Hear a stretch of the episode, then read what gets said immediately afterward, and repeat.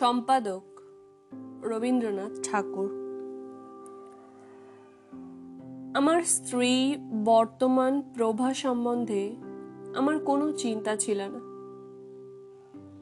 তখন প্রভা অপেক্ষা প্রভার মাতাকে লইয়া কিছু অধিক ব্যস্ত ছিলাম। তখন কেবল প্রভার খেলাটুকু, হাসিটুকু দেখিয়া তাহার আধো আধো কথা শুনিয়া এবং আদরটুকু লইয়াই তৃপ্ত থাকিতাম। যতক্ষণ ভালো লাগিত নাড়াচড়া করিতাম, কান্না আরম্ভ করিলেই তাহার মার কোলে সমর্পণ করিয়া সত্তর অব্যাহতি লইতাম। তাহাকে যে বহু চিন্তা ও চেষ্টায় মানুষ করিয়া তুলিতে হইবে একথা আমার মনে আসে নাই। অবশেষে অকালে আমার স্ত্রীর মৃত্যু হইলে একদিন মায়ের কোল হইতে খসিয়া মেয়েটি আমার কোলের কাছে আসিয়া পড়িল। তাকে বুকে টানিয়া লইলাম। কিন্তু মাতৃহীনা দুহিতাকে দ্বিগুণ স্নেহে পালন করা আমার কর্তব্য, এটা আমি বেশি চিন্তা করিয়াছিলাম। না পত্নীহীন পিতাকে পরম যত্নে রক্ষা করা তাহার কর্তব্য, এইটে সে বেশি অনুভব করিয়াছিল। আমি ঠিক বুঝিতে পারি না। কিন্তু ছয় বৎসর বয়স হইতেই সে গিন্নিপনা আরম্ভ করিয়াছিল। বেশ দেখা গেল, ওইটুকু মেয়ে তাহার বাবার একমাত্র অভিভাবক হইবার চেষ্টা করিতেছে। আমি মনে মনে হাসিয়া তাহার হস্তে আত্মসমর্পণ করিলাম। দেখিলাম, যতই আমি অকর্মণ্য সহায় হই, ততই তাহার লাগে ভালো। দেখিলাম আমি নিজে কাপড়টা, ছাতাটা পাড়িয়া লইলে সে এমন ভাব ধারণ করে যেন তাহার অধিকারে হস্তক্ষেপ করা হইতেছে। বাবার মতো এত বড় পুতুল সে ইতিপূর্বে কখনো পায় নাই। এই জন্য বাবাকে খাওয়াইয়া, পড়াইয়া, বিছানায় শুয়াইয়া সে মস্ত দিন বড় আনন্দে আছে। কেবল ধারাপাত এবং পদ্যপাঠ প্রথম ভাগ অধ্যাপনের সময় আমার পিতৃত্বকে কিঞ্চিত সচেতন করিয়া তুলিতে হয়। কিন্তু মাঝে মাঝে ভাবনা হইত, মেয়েটিকে সৎ পাত্রে বিবাহ দিতে হইলে অনেক অর্থের আবশ্যক। আমার এত টাকা কোথায়? মেয়েকে তো সাধ্যমতো লেখাপড়া শিখাইতেছি, কিন্তু একটা পরিপূর্ণ মূর্খের হাতে পড়িলে তাহার কি দশা হইবে? উপার্জনে মন দেওয়া গেল। গভর্নমেন্ট অফিসে চাকরি করিবার বয়স গেছে, অন্য অফিসে প্রবেশ করিবারও ক্ষমতা নাই। অনেক ভাবিয়া বই লিখিতে লাগিলাম। বাঁশের নল ফুটা করিলে তাহাতে তেল রাখা যায় না, জল রাখা যায় না, তাহার ধারণ শক্তি মূলেই থাকে না। তাহাতে সংসারের কোনো কাজই হয় না, কিন্তু ফু দিলে বিনা খরচে বাঁশি বাজে। আমি স্থির জানিতাম সংসারের কোনো কাজেই যে হতভাগ্যের বুদ্ধি খেলে না। সে নিশ্চয়ই ভালো বই লিখিবে। সেই সাহসে একখানা প্রহসন লিখিলাম। লোকে ভালো বলিল এবং রঙ্গভূমিতে অভিনয় হইয়া গেল। সহসা যশের আস্বাদ পাইয়া এমনই বিপদ হইল, প্রহসন আর কিছুতেই ছাড়িতে পারি না। সমস্ত দিন ব্যাকুল চিন্তান্বিত মুখে প্রহসন লিখিতে লাগিলাম। প্রভা আসিয়া আদর করিয়া স্নেহ সহাস্যে জিজ্ঞাসা করিল, বাবা, নাইতে যাবে না? আমি হুঙ্কার দিয়ে উঠিলাম, এখন যা এখন যা, এখন বিরক্ত করিস নে। বালিকার মুখখানি বোধ করি একটি ফুৎকারে নির্বাপিত প্রদীপের মতো অন্ধকার হইয়া গিয়াছিল। কখন সে অভিমান বিস্ফোরিত হৃদয়ে নীরবে ঘর হইতে বাহির হইয়া গেল আমি জানিতেও পারি নাই। দাসীকে তাড়াইয়া দিই, চাকরকে মারিতে যাই, ভিক্ষুক সুর করিয়া ভিক্ষা করিতে আসিলে তাহাকে লাঠি লইয়া তাড়া করি। পথপার্শ্বেই আমার ঘর হওয়াতে যখন কোনো নিরীহ পান্থ জানালার বাহির হইতে আমাকে পথ জিজ্ঞাসা করে, আমি তাহাকে জাহান্নম নামক একটা অস্থানে যাইতে অনুরোধ করি। হায়, কেহই বুঝিত না, আমি খুব একটা মজার প্রহসন লিখিতেছি। কিন্তু যতটা মজা এবং যতটা যশ হইতেছিল, সেই পরিমাণে টাকা কিছুই হয় নাই। তখন টাকার কথা মনেও ছিল না। এদিকে প্রভার যোগ্য পাত্রগুলি অন্য ভদ্রলোকদের কন্যাদায় মোচন করিবার জন্য গোকুলে বাড়িতে লাগিল, আমার তাহাতে খেয়ালই ছিল না। পেটের জ্বালা না ধরিলে চৈতন্য হইত না, কিন্তু এমন সময় একটা সুযোগ জুটিয়া দিল। জাহির গ্রামের এক জমিদার একখানি কাগজ বাহির করিয়া আমাকে তাহার বেতনভোগী সম্পাদক হইবার জন্য অনুরোধ করিয়া পাঠাইয়াছেন। কাজটা স্বীকার করিলাম। দিনকতক এমনই প্রতাপের সহিত লিখিতে লাগিলাম যে, পথে বাহির হইলে লোকে আমাকে অঙ্গুলি নির্দেশ করিয়া দেখাইতে এবং আপনাকে মধ্যাহ্ন তপনের মতো দুর্নিরীক্ষ বলিয়া বোধ হইত। জাহির গ্রামের পাশে আহির গ্রাম। দুই গ্রামের জমিদারে ভারী দলাদলি। পূর্বে কথায় কথায় লাঠালাঠি হইত।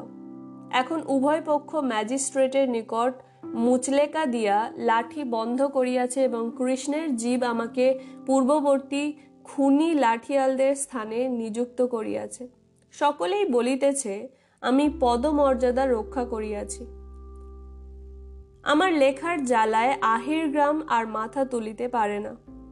তাহাদের জাতিকুল পূর্বপুরুষের ইতিহাস সমস্ত অদ্যপান্ত মশিলিপ্ত করিয়া দিয়াছে। এই সময়টা ছিলাম ভালো। বেশ মোটাসোটা হইয়া উঠিলাম। মুখ সর্বদা প্রসন্ন, হাস্যময় ছিল।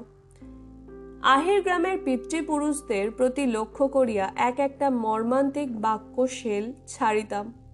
আর সমস্ত জাহির গ্রাম হাসিতে হাসিতে পাকা ফুটির মতো বিদীর্ণ হইয়া যাইত। বড় আনন্দেই ছিলাম। অবশেষে আহির গ্রামও একখানা কাগজ বাহির করিল। সে কোনো কথা ঢাকিয়া বলিত না।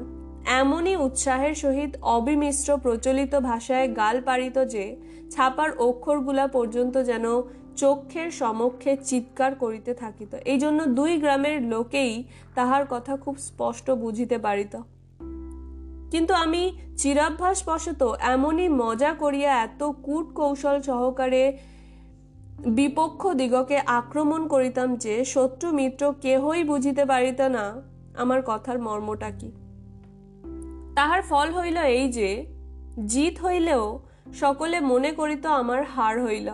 দায়ে পড়িয়া সুরুচি সম্বন্ধে একটি উপদেশ লিখিলাম। দেখিলাম ভারী ভুল করিয়াছি, কারণ যথার্থ ভালো জিনিসকে যেমন বিদ্রুপ করিবার সুবিধা, এমন উপহাস্য বিষয়কে নহে।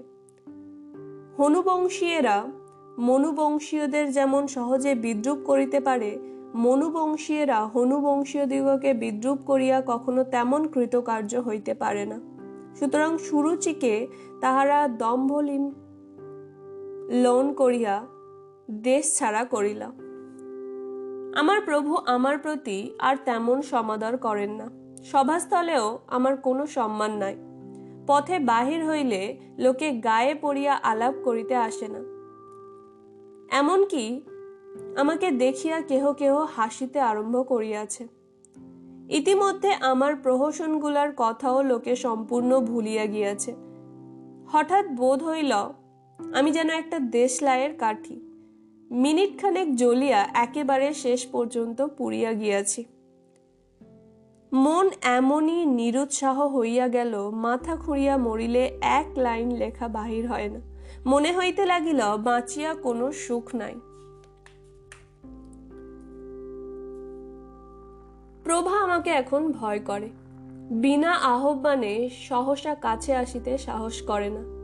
সে বুঝিতে পারিয়াছে, মজার কথা লিখিতে পারে, এখন বাবার চেয়ে মাটির পুতুল ঢের ভালো সঙ্গী। একদিন দেখা গেল, আমাদের আহির গ্রাম প্রকাশ জমিদারকে ছাড়িয়া আমাকে লইয়া পড়িয়াছে। গোটা কতক অত্যন্ত কুৎসিত কথা লিখিয়াছে। আমার পরিচিতি বন্ধু বান্ধবরা একে একে সকলেই সেই কাগজখানা লইয়া হাসিতে হাসিতে আমাকে শুনাইয়া গেল। কেহ কেহ বলিল, ইহার বিষয়টা যেমনই হোক ভাষার বাহাদুরি আছে, অর্থাৎ গালি যে দিয়াছে তাহা ভাষা দেখিলেই পরিষ্কার বোঝা যায়। সমস্ত দিন ধরিয়া বিশ্বজনের কাছে ওই এক কথাই শুনিলাম। আমার বাসার সম্মুখে একটু বাগানের মতো ছিল। সন্ধ্যাবেলায় নিতান্ত পীড়িত চিত্তে সেইখানে একাকী বেড়াইতেছিলাম। পাখিরা নীরে ফিরিয়া আসিয়া যখন কলরব বন্ধ করিয়াছে, স্বচ্ছন্দে সন্ধ্যার শান্তির মধ্যে আত্মসমর্পণ করিলাম। তখন বেশ বুঝিতে পারিলাম পাখিদের মধ্যে রসিক লেখকের দল নাই এবং সুরুচি লইয়া তর্ক হয় না। মনের মধ্যে কেবলই ভাবিতেছি, কি উত্তর দেওয়া যায়? ভদ্রতার একটা বিশেষ অসুবিধা এই যে, সকল স্থানের লোকে তাহাকে বুঝিতে পারে না। অভদ্রতার ভাষা অপেক্ষাকৃত পরিচিত, তাই ভাবিতেছিলাম সেই রকম ভাবের একটা মুখের মতো জবাব লিখিতে হইবে। কিছুতেই হার মানিতে পারিব না। এমন সময়ে সেই সন্ধ্যার অন্ধকারে একটি পরিচিত ক্ষুদ্র কণ্ঠের স্বর শুনিতে পাইলাম। এবং তাহার পরেই আমার করতলে একটি কোমল উষ্ণ স্পর্শ অনুভব করিলাম। এত উদ্বেজিত অন্য মনস্ক ছিলাম যে, সেই মুহূর্তে সেই স্বর ও সেই স্পর্শ জানিয়াও জানিতে পারিলাম না। কিন্তু এক মুহূর্ত পরেই সেই স্বর ধীরে ধীরে আমার কর্ণে জাগ্রত। সেই সুধা স্পর্শ আমার করতলে সঞ্জীবিত হইয়া উঠিল। বালিকা একবার আস্তে আস্তে কাছে আসিয়া মৃদুস্বরে ডাকিয়াছিল, বাবা, কোনো উত্তর না পাইয়া আমার ক্ষীণ হস্ত তুলিয়া ধরিয়া একবার আপনার কোমল কপালে বুলাইয়া আবার ধীরে ধীরে গৃহে ফিরিয়া যাইতেছে। বহুদিন প্রভা আমাকে এমন করিয়া ডাকে নাই এবং স্বেচ্ছাক্রমে আসিয়া আমাকে এতটুকু আদর করে নাই, তাই আজ সেই স্নেহ স্পর্শে আমার হৃদয় সহসা অত্যন্ত ব্যাকুল হইয়া উঠিল। কিছুক্ষণ পরে ঘরে ফিরিয়া গিয়া দেখিয়া প্রভা বিছানায় শুইয়া আছে। শরীর ক্লিষ্ট ছবি। নয়ন ঈষৎ নিমিলিত দিন শেষে ঝরিয়া পড়িয়া ফুলের মতো পড়িয়া আছে। মাথায় হাত দিয়া দেখি অত্যন্ত উষ্ণ। উত্তপ্ত নিঃশ্বাস পড়িতেছে। কপালের শির দপদপ করিতেছে। বুঝিতে পারিলাম বালিকা আসন্ন রোগের তাপে কাতর হইয়া পিপাসিত হৃদয়ে একবার পিতার স্নেহ, পিতার আদর লইতে গিয়াছিল। পিতা তখন জাহির প্রকাশের জন্য খুব একটা কড়া জবাব কল্পনা করিতেছিল। পাশে আসিয়া বসিলাম। বালিকা কোনো কথা না বলিয়া তাহার দুই জ্বর তপ্ত করতলের মধ্যে আমার হস্ত টানিয়া লইয়া তাহার উপরে কপল রাখিয়া চুপ করিয়া শুইয়া রহিল। জাহির গ্রাম এবং আহির গ্রামের যত কাগজ ছিল সমস্ত পুড়াইয়া ফেলিলাম, কোনো জবাব লেখা হইল না। হার মানিয়া এত সুখ কখনো হয় নাই। বালিকার যখন মাতা মরিয়াছিল তখন তাহাকে কোলে টানিয়া লইয়াছিলাম। আজ তাহার বিমাতার অত্যষ্কৃষ্টি সমাপন করিয়া আবার তাহাকে বুকে তুলিয়া লইয়া ঘরে চলিয়া গেলাম।